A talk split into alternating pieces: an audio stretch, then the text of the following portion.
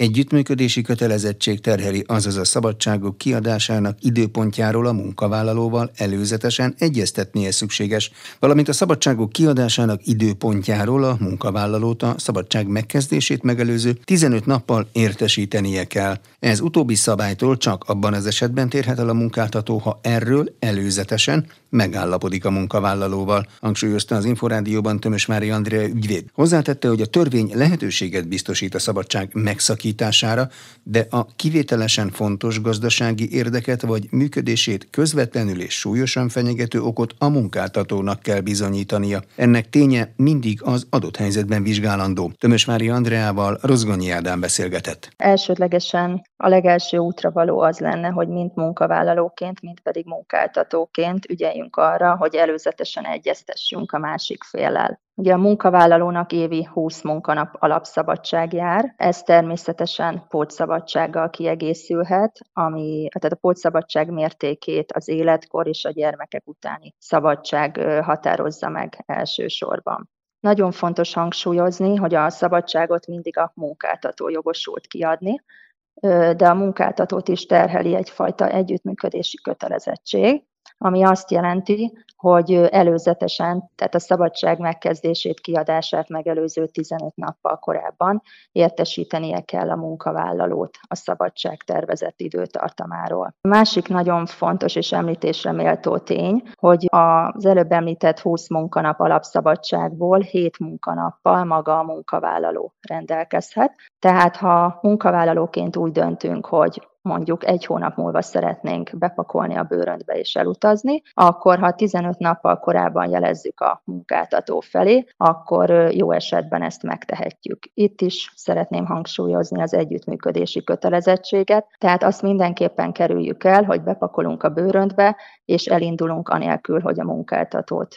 tájékoztatnánk, vagy egy-két nappal előtte szólunk csak neki. Ez egyébként törvényileg meghatározott, hogy mennyivel előtte kell értesíteni a munkáltatót munkavállalói részről, hogy szabadságot szeretne kivenni, szeretne pár napra elmenni szabadságra. Így van, ez a 15 nap, ez jogszabályban előírt határidő, tehát érdemes betartani. Nagyon gyakran előfordul, hogy ezt mondjuk munkavállalók nem veszik komolyan, elutaznak, és utána meglepődnek, amikor a főnökük felhívja őket, hogy de hát hol vagy, vagy pedig csak egy-két nappal előtte szólnak az utazás tényéről, és a munkáltató úgy dönt, hogy most éppen nincs olyan helyzet, hogy megengedhetné neki, hogy elmenjen akár egy-két hetes szabadságra. Ez a helyzet lehet egy munkerőhiányból fakadó helyzet, vagy az adott munkavállaló pótolhatatlansága, vagy egyéb más tényező? Ugye munkáltatóként azért azzal nagyjából tisztában kell, hogy legyünk, hogy, hogy a működésünk szempontjából mikor célszerű, hogyha a munkavállalóink elutaznak, vagy kiveszik a szabadságukat. Tehát, hogyha, hogyha elengedünk egy munkavállalót szabadságra,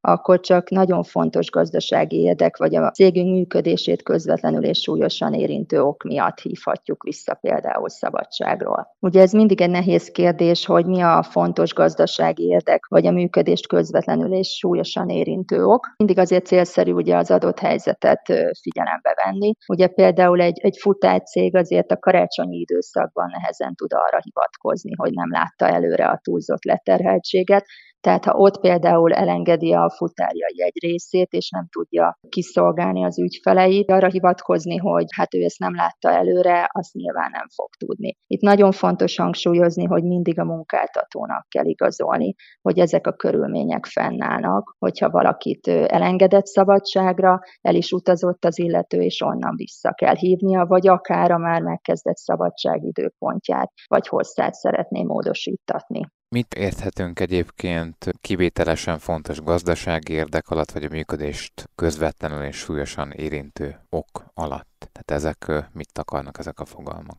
Például bejön egy olyan hirtelen megrendelés a cégnek, ami, amire nem számított előtte, de muszáj, hogy ellássa például ezt a megrendelést, vagy olyan lebetegedések történnek egy cégnél, hogy a már korábban fennállt megrendelés nem tudja teljesíteni. Tehát ilyenkor nyilván minden lehetőséget megpróbál megragadni érthető okokból a munkáltató, hogy a kötelezettségeit teljesíteni tudja.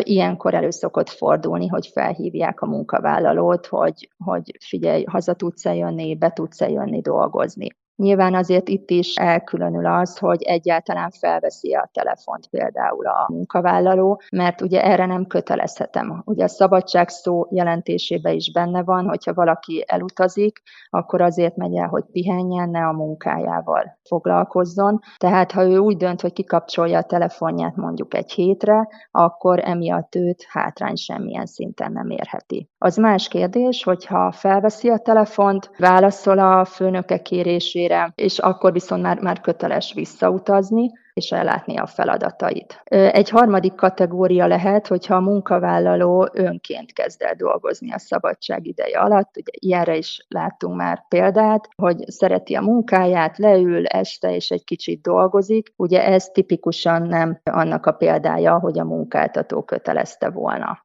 Ez egy önként bevállalt munkavégzés ilyen esetben. Mikor beszélhetünk arról, mikortól beszéltünk arról, hogy egy adott szabadság az félbeszakad, megszakad, illetve hogyha ilyen szabadságból visszarendelés történik, akkor van-e térítés kötelezettsége a munkáltatónak? Hát ugye itt is több szempontot kell figyelembe venni. Ugye megkezdődött a szabadság, hogyha elindult a szabadságára a munkavállaló, tehát például felült a repülőgépre, elutazott, vagy beült a kocsiba, elindult, ugye már megkezdte magát a, a szabadságát. Ilyen esetben hogyha a munkáltató úgy dönt, hogy, hogy berendeli dolgozni, akkor ezt nem teheti meg ingyen és bérmentve, tehát ennek a módosításnak mindenképpen ára van. Ilyenkor a munkáltató ugyanis a munkavégzés helyére való oda és visszaút, és a munkával töltött időre köteles munkabért fizetni mindenképpen a munkavállalónak, és később pedig kiadni azokat a szabad napokat, amik most ugye meghiúsultak a főnök rendelkezései miatt.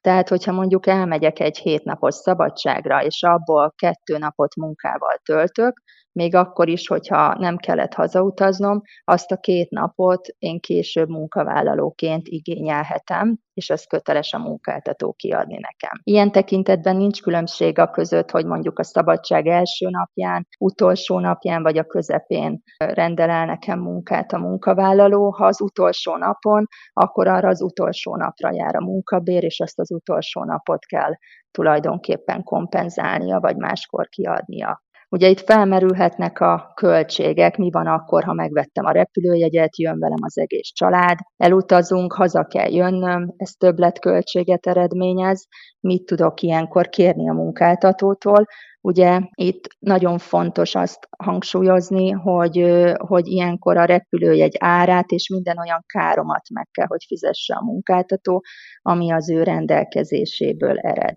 Erre nézvést van egyébként összeghatár, hogy mi az akár, amit még megtéríthet, vagy köteles megtéríteni a munkáltató? Nyilván azért itt nem üthetünk a, a hasunkra és mondunk egy összeget, hanem számlákkal, bizonylatokkal kell tudni igazolni, hogy mennyibe került a repülőjegyem, mennyibe került a szállásom. Tehát nagyon fontos, hogy minden hogy mondjam, számlát tegyünk el ilyenkor, és őrizzük meg, és azt mutassuk be a munkáltatónak, mert nyilván a munkáltatónak is, és a munkavállalónak is érdeke, hogy etéren ne alakuljon vita, és rendeződjön a helyzet. Az szintén egy külön szituáció, amikor mondjuk előszezonba utazna el a munkavállaló, és visszarendelik, vagy akár el se tud indulni, mert mondjuk rögtön az elején behívják dolgozni, és utána már csak főszezoni árakon tudna szállást vagy megrepülőjegyet foglalni magának, ilyenkor is az ebből eredő összegkülönbséget azt meg kell, hogy térítse a munkáltató. Tehát összességében a szabadság kivétele és a munkavégzésről fakadó konfliktusok azok kezelhetőnek tűnnek-e, és milyen esetekben kerül mondjuk sor valamilyen bíróságra útra való terelésre, tehát perre a munkavállaló és a munkáltató között? Én azt gondolom, ahogy itt az elején is próbáltam említeni, hogy minden esetben célszerű, hogyha a felek már előzetesen egyeztetnek a szabadság kivételét illetően egymással. Az egy tény, hogy a munkáltató jogosult kiadni a szabadságot, de nyilván a munkáltató érdeke is az, hogy pihenjen a munkavállaló, hogy pihenten térjen vissza. És azt gondolom, hogy egy olyan cégnél, ahol megvan a kooperáció és a kommunikáció, ott azért ritkábbak azok a helyzetek, amikor rendkívüli berendelésről, szabadságról való berendelésre kerülne sor.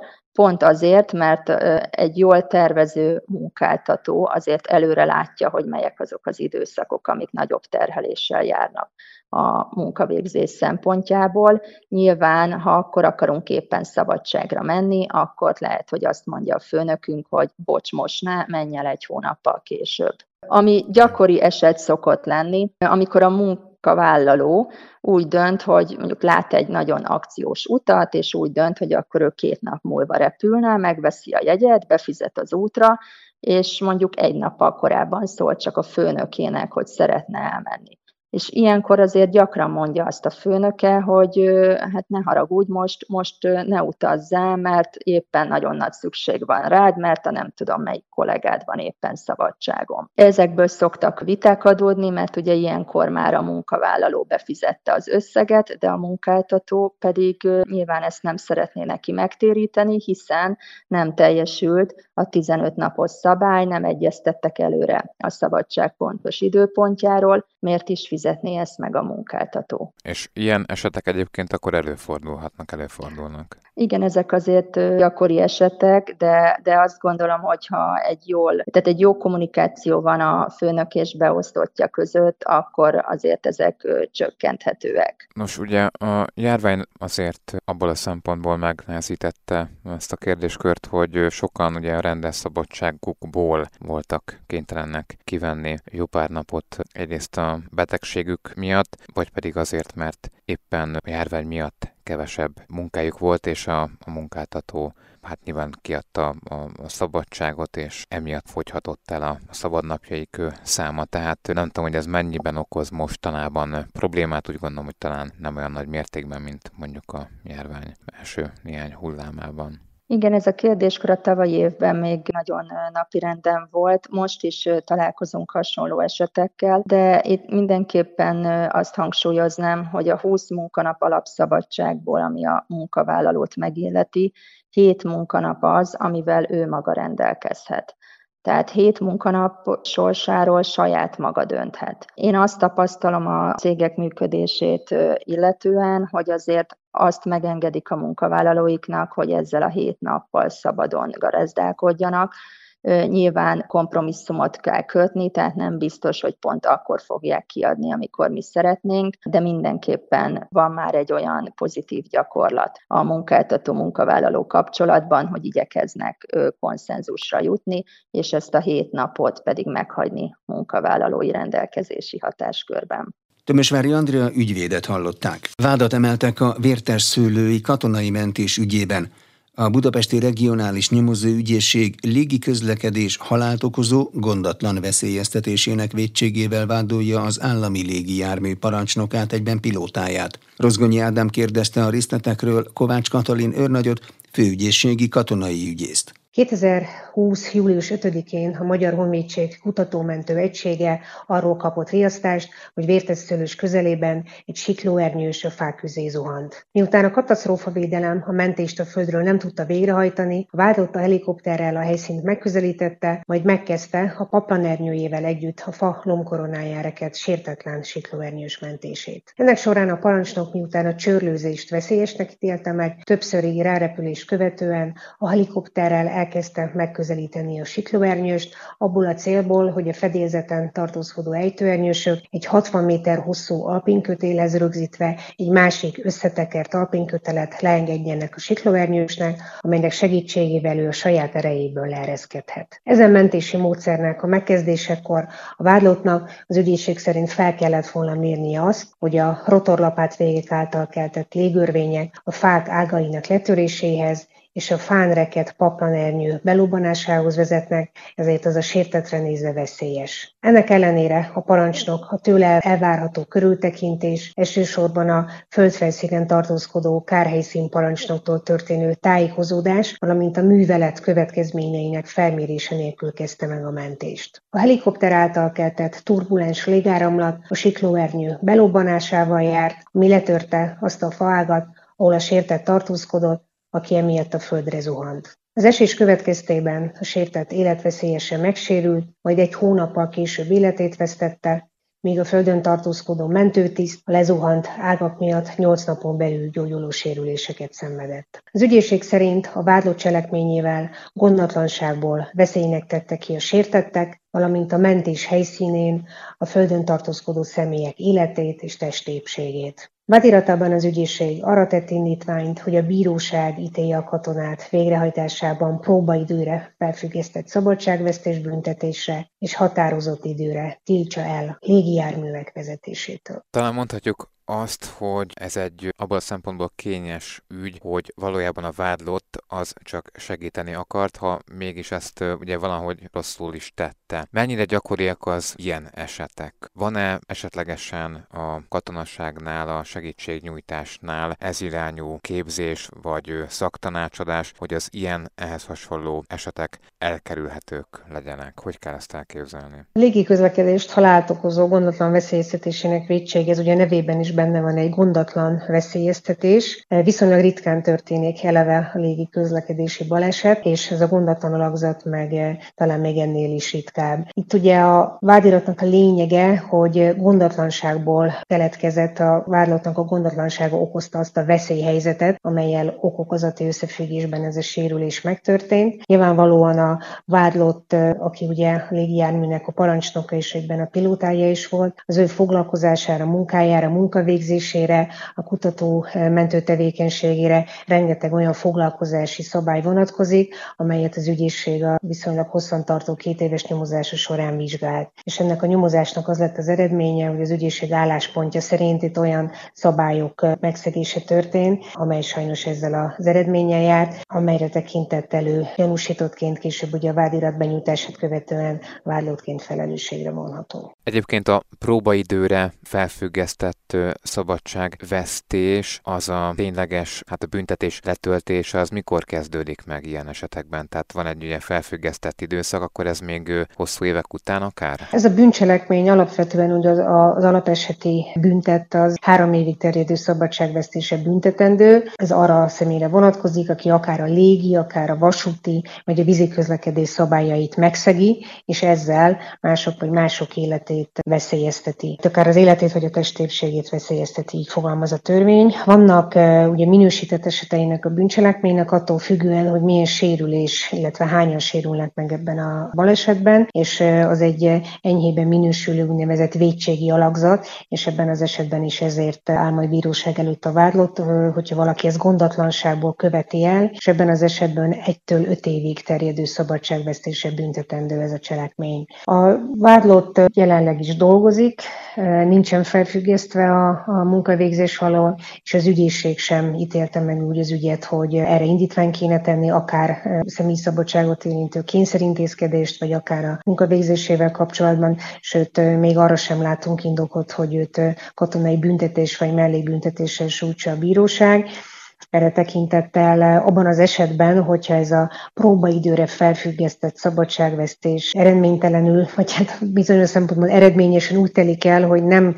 követel eh, további bűncselekményt a vádlott, akkor ennek gyakorlatilag ugye nincs is kézzelfogható eredménye. Ennek a felfüggesztett szabadságvesztésnek, ami azonban eh, a gyakorlatban is érvényesülni fog, az a légijárművezetéstől eltiltás, amit az ügyészség úgy ítélt meg, hogy határozott időre el. Van határozatlan idejű eltiltás, de az már ugye egy fokozat, az már egy olyan esemény után következik, amikor már több olyan szabályszegés volt, amikor a vádlott esetleg nem követte azokat a szabályokat, és újra és újra megszegi a közlekedésre vonatkozó szabályokat. Ebben az esetben nem erről van szó, úgyhogy itt egy határozott eltiltás van. A vádiratban van mértékes, úgynevezett mértékes indítvány is, mind a szabadságvesztés büntetése, mind a járművezetéstől eltiltás időtartamára vonatkozóan, azonban tekintettel arra, hogy még eh, nem értesült a vádlott, a védő, illetve sértett sem eh, erről a vádiratról, tehát ők még ezt nem kapták, meg csak a bíróság az, aki ugye ezzel rendelkezik, ezért ezt egyelőre nem hozott nyilvánosságra. Kovács Katalin őrnagyot főügyészségi katonai ügyészt hallották. Paragrafus. Minden, ami jog. Júniusban a biztosítók 21 ezer bejelentés után több mint 2,2 milliárd forintot fizettek ki lakásbiztosítási szerződések alapján, így akár rekordösszegű kár kifizetéseket is hozhat az idei viharszezon, mondta a Magyar Biztosítók Szövetségének kommunikációs vezetője. Lambert Gáborral Sipos Ildikó beszélt. Ugye a viharszezonon azt értjük, hogy a május és augusztus vége közötti időszaknak gyűjti a kárkifizetési adatait a Magyar Biztosítók Szövetsége, és azt látjuk, hogy ebben a két hónapban, illetve hát júniusban 2,2 milliárd forintot fizetett ki, illetve tartalékolt a biztosítási piac. Ehhez hozzáadódik a májusi 2,4 milliárd forint kifizetés, illetve tartalékolás, és ez azt ígéri, hogy jóval keményebb szezon áll előttünk, mint akár a tavalyi, amikor ez alatt a négy hónap alatt 9,1 milliárdot fizettek végül is ki a társaságok, viszont az első két hónapban a mostani 4,6 milliárddal szemben mindössze 2,1 milliárd volt a kárösszeg. Júniusban mely napokon pusztítottak viharok, és az ország mely területeiről jelentettek különösképpen sok kárigényt. Talán most már így a júliusi forróságban nem nagyon emlékszünk vissza, de június 4-én, valamint 8-a és 10-e között az időjárás igen katasztrofálisnak bizonyult.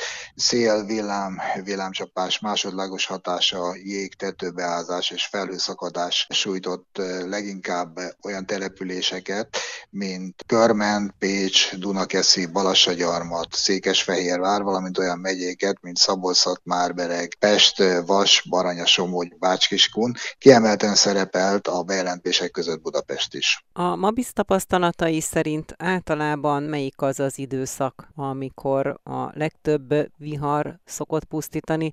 Egyáltalán meg lehet-e még egy ilyen időszakot, vagy ki lehet-e egy ilyen időszakot jelölni, hiszen például idén januárban is többször volt viharos időjárás. Valóban így van, hogy mi rendszeres adatszolgáltatást erre a négy hónapra szervezünk, illetve végzünk, és eddig az volt a tapasztalat, hogy a május-júniusi időszakban van a legtöbb kárbejelentés. De egyre inkább kitolódik ez az úgynevezett viharszezon, és akár októberben vagy februárban, illetve hát idén januárban is voltak olyan időszakok, illetve olyan napok, amikor rendkívül súlyos időjárási anomáliák pusztítottak az országban, nagyon súlyos anyagi következményekkel. Ezekhez az emelkedő összegekhez hozzátartozik az is, hogy a korábbi éveknél magasabb összegeket kell szánni a helyreállításra a folyamatosan emelkedő munkadíj költségeknek, illetve építőanyagáraknak köszönhetően. Ebben a helyzetben különösen fontos, hogy az ügyfelek ne váljanak alulbiztosítottakká. Szerződéseinket ezért érdemes évente legalább egyszer a szerződéskötési évforduló közelettével felülvizsgálni, hogy ingatlanunk esetleges korszerűsítése, ingóságunk gyarapodása után,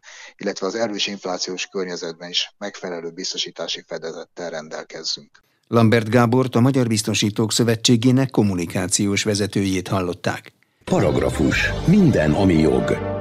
Nem csak a saját anyanyelvünkön, hanem attól eltérő más nyelven is lehet közjegyzői okirat készítését kérvényezni. Az Inforádiónak nyilatkozó közjegyző szerint gyakran előfordul, hogy külföldön kell valakinek iratokat felhasználni, és ilyen esetekben kérhető közjegyzői okirat készítése az adott ország nyelvén. Az így elkészített okirat felhasználásának lehetőségeiről kérdeztem Bárdos Kinga közjegyzőt. Egyáltalán mikor van egy átlagembernek arra szüksége, hogy idegen nyelven kérjen közjegyzői okirat készítést. Jó napot kívánok, üdvözlöm Tibor, és üdvözlöm a kedves hallgatókat is. Hát próbáltam a mai beszélgetésünkre néhány példával is készülni, Úgyhogy akkor ezekkel kezdeném. Ugye elég gyakran előfordul, hogy az embernek valamiért külföldön kell iratokat felhasználnia, legyen az például egy meghatalmazás, vagy egy nyilatkozat, vagy, vagy bármilyen egyéb irat, és ilyenkor tud segíteni a közjegyző számukra azzal, hogy akár az adott ország nyelvén, vagy az ott elfogadott nyelven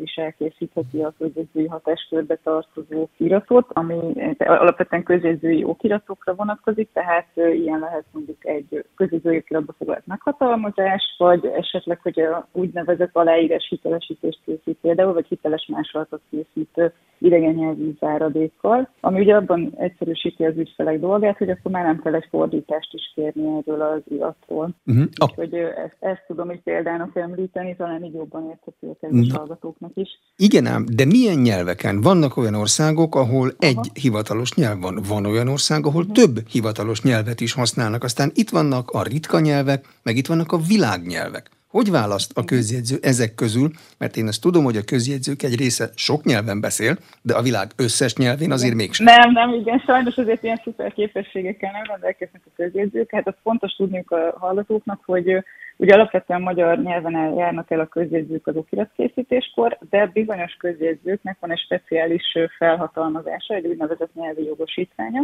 és ez egy adott nyelvre szól, tehát külön vizsgát kell tenni ezen a nyelven a közjegyzői tudásból, és ekkor lehet ilyen az adott nyelven elkészíteni az iratot. Ugye jelenleg ezt összegyűjtöttem, hogy milyen nyelveken állnak a rendelkezésre az ügyfeleknek a közjegyzők. Vannak angol nyelvi jogosítványal rendelkező közjegyzők, vannak német nyelvi jogosítványal, vannak olasz és spanyol nyelvi jogosítványal rendelkező közjegyzők.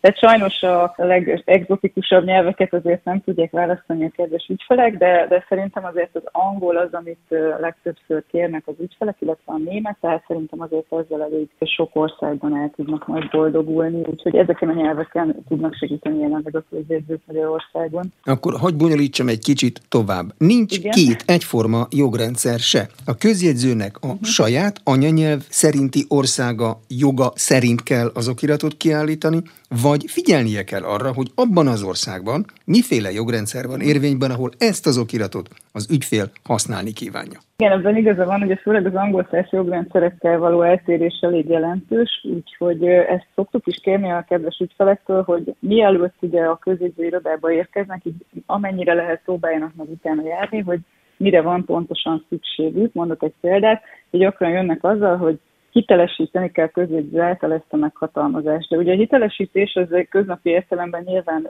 egyértelmű, hogy mit jelent, viszont ugye közjegyző irodába lépve ez két dolgot is jelenthet ugye alapvetően. Egyrészt ugye, hogy közjegyzői okiratot készítsen a közjegyző mondjuk a meghatalmazásból, vagy pedig a kedves ügyfél aláírását hitelesítse, és ugye ez annyiban nem mindegy, mert ugye ilyenkor más az eljárásrend is, és más ugye a díjazás is, ami nyilván az ügyfeleknek azért fontos lehet.